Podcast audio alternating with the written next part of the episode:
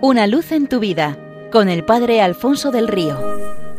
Un cordial saludo para todos los oyentes de Radio María desde el Seminario Diocesano de Getafe. Comenzamos un nuevo año litúrgico y el tiempo del Adviento nos invita a levantar nuestra mirada hacia Jesucristo, Rey eterno y juez universal, que volverá definitivamente al final de los tiempos y cuya venida se nos pide preparar ya hoy, aquí y ahora.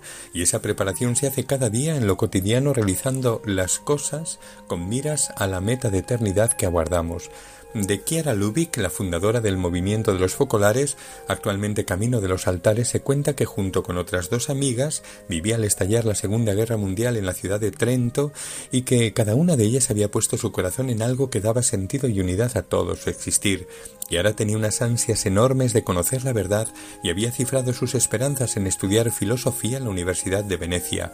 El sueño de otra de sus amigas era el regreso de su novio del frente para poder formar juntos una familia, y la tercera deseaba construirse una gran casa para vivir cómodamente y acoger en ella a sus amistades.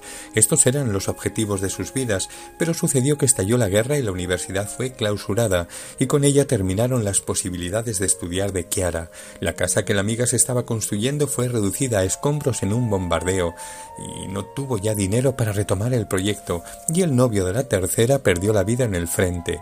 De repente sus mundos se vinieron abajo. ¿Qué hacer entonces? ¿Existiría un ideal que ninguna guerra pudiera destruir por el cual valiese la pena gastar la vida? Enseguida vieron la luz. Claro que existía, tenía rostro y nombre Jesucristo, quien precisamente en medio del desastre de la guerra se les reveló como lo que realmente Él es, el Dios amor que las amaba cada una de ellas y las necesitaba para hacer saber a todos que ellos también eran objeto de ese mismo amor. Cristo era la verdad que Kiara buscaba en el estudio y que nunca universidad alguna le habría podido dar. Él era al mismo tiempo la casa levantada sobre roca en la que se puede habitar y acoger a todos, levantada a prueba de bombas, y Él era el amor que nunca se acaba y que colma plenamente nuestra sed de ser amados. En ese instante decidieron hacer de Dios el ideal de sus vidas. ¿Y cómo lo concretaron? Imitaron a Cristo, buscando en toda la voluntad del Padre, yendo a una con Él y como Él. Y así todo cobró dirección de eternidad, Casi de manera constante tenían que vivir en los refugios antiaéreos por los constantes bombardeos. Allí solo se llevaban consigo el Evangelio, lo abrían y lo leían, experimentando cómo una luz les iluminaba interiormente y un impulso les movía a poner por obra lo leído. Se les quedó en el corazón aquel conmigo mismo lo hicisteis y salieron del refugio a encontrar, amar y a servir a Cristo en los pobres, los heridos, los niños, compartiendo con ellos todo lo que tenían, y a pesar de su precariedad, fueron testigos de un milagro constante, no les faltó de nada.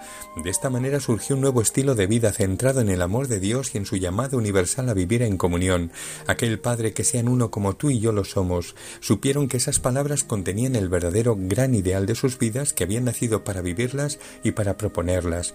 Pronto se les unieron otros muchos y acabaría convirtiéndose en una propuesta de fraternidad que hoy está presente en la práctica totalidad del mundo, con la pretensión de propagar el amor de Dios por cada rincón de la tierra y enseñar a todos los hombres a vivir su condición de hijos de un mismo padre y de hermanos entre sí, verdadero antídoto contra toda guerra. En adelante ya no habría conflicto que pudiera parar la fuerza de este ideal. El amor recíproco podía ser una realidad y se consagraron a Cristo para contagiar por todas partes sus deseos de comunión.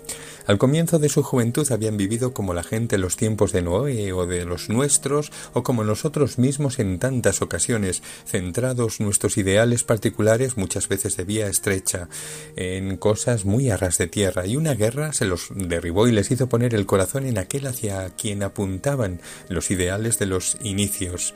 Con frecuencia perdemos de vista que en cualquier momento se nos hunde el chiringuito y si nuestro corazón lo había apostado todo por él, nos vemos de repente sin nada.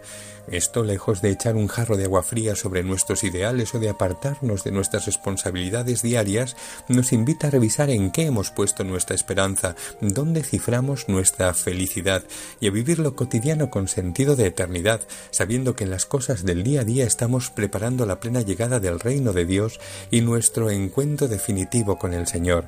La vida entera se vuelve un gran adviento. Imitemos a aquellas tres muchachas y de la mano de Cristo dediquémonos a hacer presente la eternidad en el ahora y a preparar nuestro mundo y sus gentes para la llegada del Señor. Seamos como ellas de Cristo, solamente de Él, enteramente de Él y para siempre de Él, santo y fecundo adviento. Una luz en tu vida con el Padre Alfonso del Río.